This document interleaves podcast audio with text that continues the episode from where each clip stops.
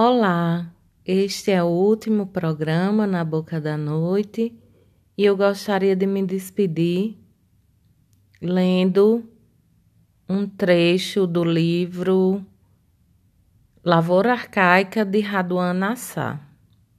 Nesse trecho, o pai faz um discurso ao, aos filhos e ao filho pródigo sobre o tempo.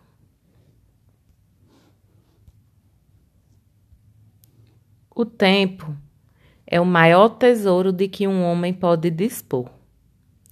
Embora inconsumível, o tempo é o nosso melhor alimento. Sem medida que o conheça, o tempo é, contudo, nosso bem de maior grandeza. Não tem começo, não tem fim. O tempo está em tudo.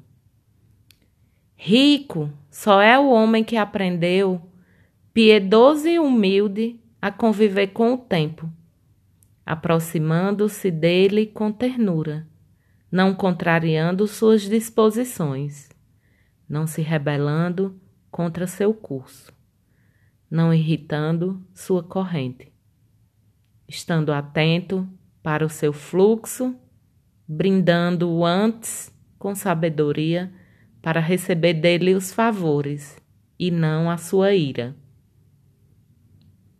O equilíbrio da vida depende essencialmente deste bem supremo.